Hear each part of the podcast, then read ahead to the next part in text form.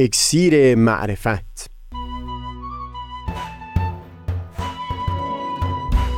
مروری بر مزامین کتاب ایقان این گفتار نقشی نو خلق و خوی از جنس بهشت. از تا همامه ازلی در شور و تغنیست. گوش قلب از سروش او بی بحر مکن. از تا همامه ازلی در شور و تغنیست گوش قلب را از سروش او بی بهره مکن. گوش قلب را از سروش او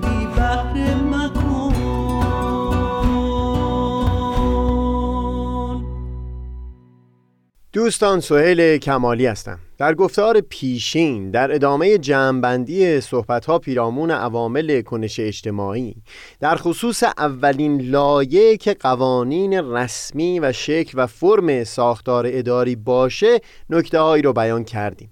درباره دومین لایه یعنی نرم ها یا الگوهای غیر رسمی رفتار در جامعه با نهایت اختصار در این گفتار سخنی خواهم گفت.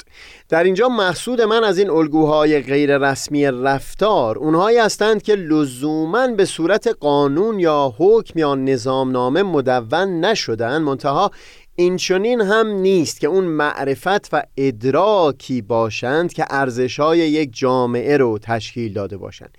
همچون الگوهای رفتاری مبتنی هستند بر اون معرفت و ارزشها. منتها لزوما این چنین نیست که افراد همواره به ریشه های معرفتی این الگوها هوشیار باشند. صحبت ما در این چند گفتار گذشته البته مربوط به تغییر اجتماعی در راستای رساندن جامعه بشری به اون صورت ایدئال هست که در متون بهایی به عنوان یگانگی نوع انسان و در نتیجه اون صلحی ماندگار در سطح بین المللی تصویر شده. لذا در اینجا هم ما فقط به اون چند الگوی رفتاری خواهیم پرداخت که به گونه مربوط به این مطلب باشه.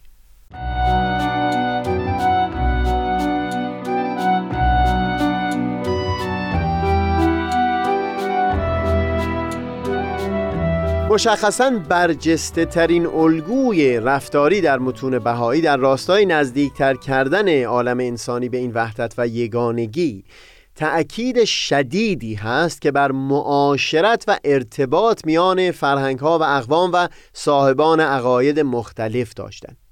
صرف نظر از اینکه افراد بخوان به ریشه های معرفتی عمیقتر اصل وحدت در لایه های مختلف اون هوشیار بشن. همین نفس ارتباط یک فرد با افراد سایر فرهنگ ها می‌تونه نقش جدی رو ایفا بکنه در برقراری پیوند بین دلها. بگذارید این تأکید رو با ذکر بیانی از حضرت عبدالبها فرزند و مبین آثار شارع آین بهایی آغاز بکنیم. اگر ممکن است این دو نژاد سیاه پوست و سفید پوست را در یک محفل گرده هم بیاورید و چنان محبتی در قلوبشان ایجاد کنید که آنها نه تنها متحد باشند بلکه در هیئت واقعیتی واحد امتزاج یابند. بی هیچ شکی بدانید که از این طریق اختلافات و مشاجرات بین سیاه پوستان و سفید پوستان کاملا محو خواهد شد. ببینید در اینجا تأکید بر این هست که همین نفس گردآوردن سیاهان و سفیدها در محفلهای مختلف به مرور نه تنها مقدمات این اتحاد رو پدید خواهد آورد بلکه کم کم این حس در دلها محکم خواهد شد که همگی یک واقعیت واحد رو تشکیل میدند یعنی نه این هست که از همدیگه متفاوت باشند و برای لحاظ کردن برخی منافع خوبتر باشه که با هم سازش بکنن. نه در همین معانست ها به مرور در خواهند یافت که به حقیقت یک واقعیت واحد رو تشکیل میدن.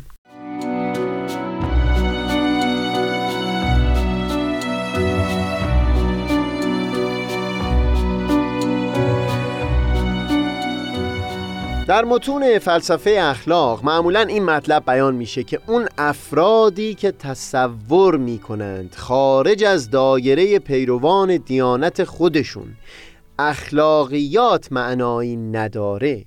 بایستی از گونه افرادی بوده باشند که به حقیقت در طول زندگانی با مردمان سایر ادیان یا فرهنگ های دیگه تعامل و ارتباطی نداشتند وگرنه هم نشین شدن صمیمانه و تنگاتنگ با افرادی از جامعه بودایی یا مسیحی یا یهودی یا هر دین و آین دیگری شخص رو قانع می کرد که اخلاقیات در میان همه این جامعه ها همون جایگاهی رو داره که در جامعه خود این فرد دارا بوده. من سویل با یکی از عزیزان بهایی در صحبت بودم که زمانی که در همون سالهای اول انقلاب به زندان افتاده بود در دوران حبس هم نشین شده بود با افرادی از حزبهای سیاسی مختلف. بیان می‌کرد که هرچند قبلترها تصورات خاصی درباره پیروان اون احزاب خاص داشته اما بعد از چندین سال معانست و همنشینی در زندان حسش در خصوص قضاوتی که از پیش کرده بود به کلی عوض شده بود. این وقوف در دل او جایگزین شده بود که اونها هم آدمیانی بودند که به حقیقت دغدغه وطن داشتند و در همون راستا افکاری رو پیش گرفته بودند که پیش خودشون تصور می‌کردن عموم مردم ایران رو به سرمنزل مقصود خواهد رسوند. در دل این دوست این حس محکم شده بود که صرف نظر از اینکه حقانیتی در اون مسیر بوده یا نه. این افراد دست کم در نیت خودشون صادق بودند مقصود من در اینجا اثراتی هست که خود همین نفس ارتباط و معانست با افرادی از فرهنگ ها و افکار و عقاید مختلف می‌تونه پدید بیاره در نزدیک کردن دلها به هم دیگه. بدون اون که لزوما معرفت و هوشیاری عمیقی نسبت به آرا و دیدگاه های اون افراد در ذهن یک شخص پدید اومده باشه.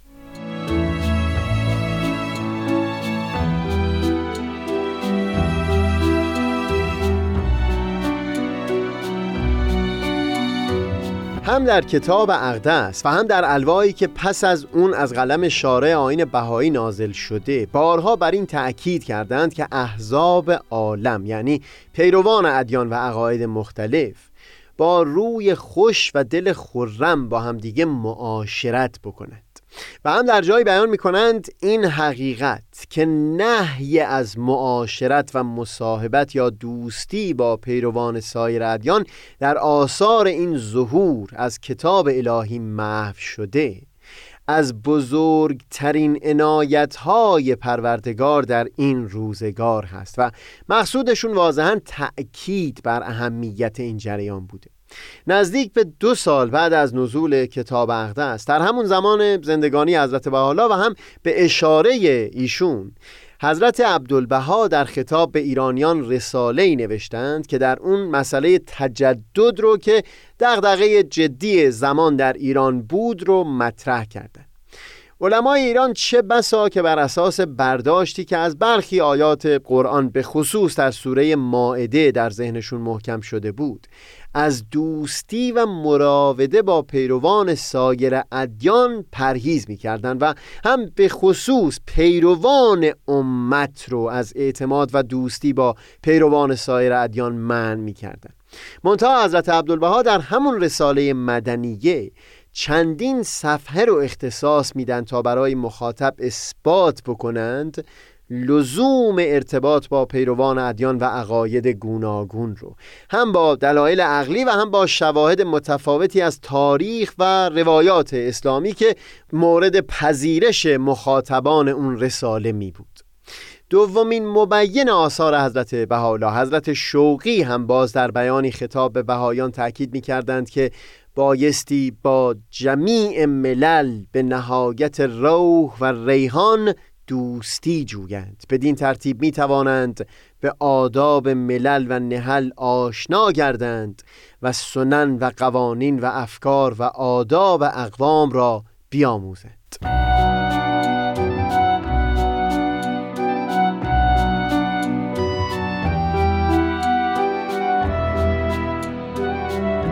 در کنار همون توصیه‌ای که به ارتباط و همنشینی هرچه بیشتر میان پیروان عقاید و افکار مختلف شده در متون بهایی در خصوص ازدواج هم بیانی فرمودند که باز می‌تونه در گذر ایام این آمیختن میان جوامع مختلف رو تقویت بکنه.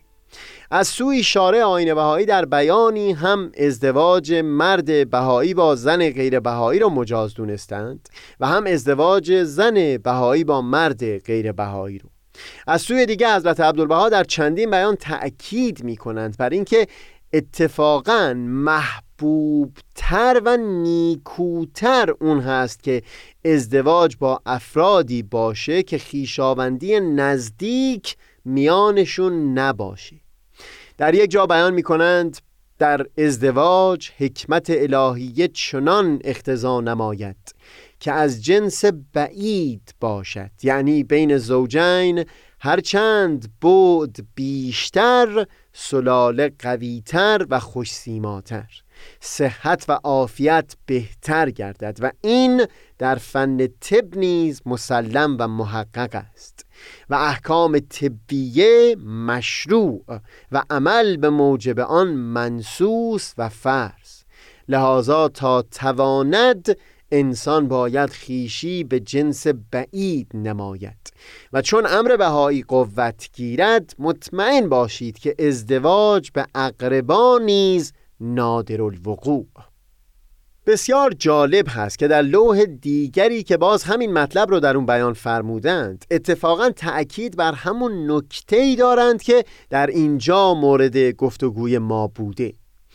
در اقتران هرچه دورتر موافقتر زیرا بعد نسبی و خیشی بین زوج و زوجه مدار صحت بنیه بشر و اسباب الفت بین نوع انسانی است.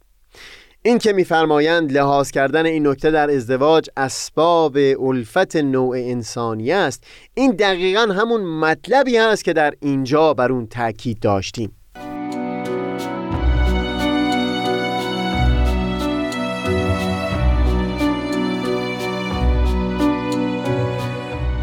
ببینید در اینجا سخن از یک معرفت و ادراک بسیار ژرف برای نزدیک کردن دلها به همدیگه نیست. سخن از نفس همین همنشینی و معاشرت با افرادی از گروه های مختلف هست که می‌تونه پیوند و مهر و محبتی رو در دلهای افراد پدید بیاره. خود همین مطلب یعنی همین تعلیم جدید در بیانات پیامبر الهی در این دوران آنچنان تغییر اساسی در تاریخ ادیان به حساب میاد که در بسیاری بشارتها به دوران این ظهور به گونه ای در خصوص اون مطلبی بیان شده. در خصوص پیوندی که در خود جامعه باورمندان به ظهور جدید با پشت زمینه های گوناگون پدید میاد یک وقت دیگه ضمن همین گفتارها سخن خواهیم گفت. منتها اون توصیفی که در اسفار عهد عتیق در خصوص همنشینی و مصاحبت گرگ و بره و پلنگ و بزغاله هست. در این حال که توصیف وضعیت جامعه بشری در زمان تحقق و استقرار و هوشیاری بشر نسبت به وحدت عالم انسانی هست. اما خودش توصیه‌ای به این هم هست که در این روزگار آدمیان میبایستی این الگوی رفتاری جدید رو جایگزین بکنن تا عالم به این مرحله عالی از رشد نائل بشه. شاید این چند فراز از اصحاح یازدهم کتاب اشعیای نبی زیاد به گوشمون خورده باشه اما این بار بگذارید این بیانات رو با این تصور بشنویم. که از ما می‌خواد که الگوی رفتاری متفاوتی رو پیش بگیریم در مواجهه با صاحبان عقاید کاملا متعارض با افکار خودمون. در توصیف روزگاری که حضرت موعود ظاهر شده باشه اشعیای نبی بیان فرموده گرگ با بره سکونت خواهد داشت و پلنگ با بزغاله خواهد خوابید.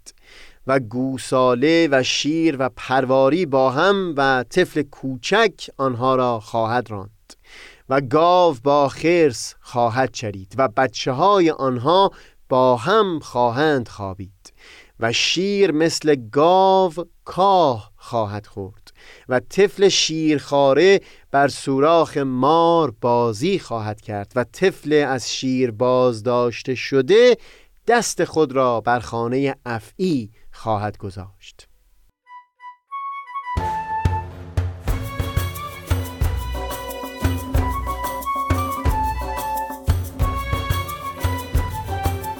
همچنین در آیاتی از قرآن در سوره هجر در توصیف احوال ساکنان بهشت به این مضمون بیان فرمودند که به اونها گفته خواهد شد که با سلامت و ایمنی داخل بشند و آنچه کینه در سینه های آنها هست از دل آنها دور خواهیم کرد به گونه ای که برادرانه روبروی یکدیگر نشسته باشد. باز در اینجا هم هرچند توصیف احوال ساکنان بهشت هست منتها خوبتر خواهد بود اگر به عنوان خواننده کلام الهی خودمون رو درگیر بدونیم خودمون رو دارای نقش بدونیم در پدید آوردن این بهشت. نه اینکه توصیفی رو به صورت انفعالی فقط شنونده باشیم. بهتر بگم بهشت اون جایی هست که همچو احوالی در اون پدید آمده باشه. احوالی که سینه ها از قل و کینه صاحبان عقاید و افکار مختلف خالی شده باشه و در اوج صفا یا به تعبیر حضرت بهاءالله در نهایت روح و ریحان و خوشرویی بر تختهای روبروی یکدیگر نشسته باشند چقدر متفاوت خواهد بود این بصیرت در خواننده کلام. که پدید آوردن همچو بهشتی رو وظیفه خودش بدانه نه اینکه دست روی دست بگذاره به انتظار روزی که همچو معنی محقق شده باشه. مقصود من در اینجا این هست که بیان بکنم در کتب آسمانی قبل اونجا که اشاره به این برهه فعلی از زندگانی بشر و دوران ظهور پیامبر الهی در این روزگار شده به نحوی سخن گفتند که الگوی رفتاری کاملا متفاوتی رو شایسته این روزگار دانستند.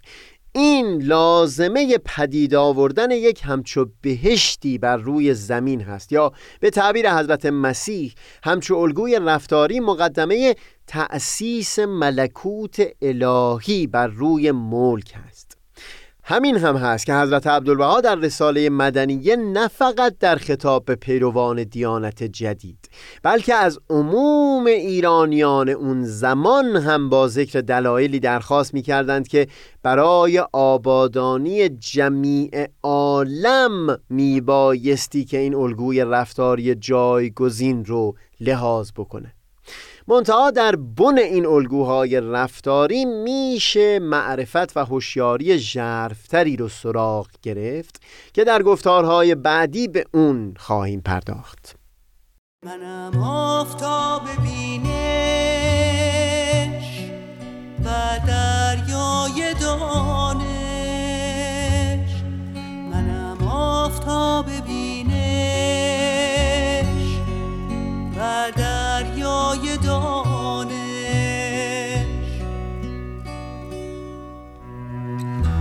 پشمردگان را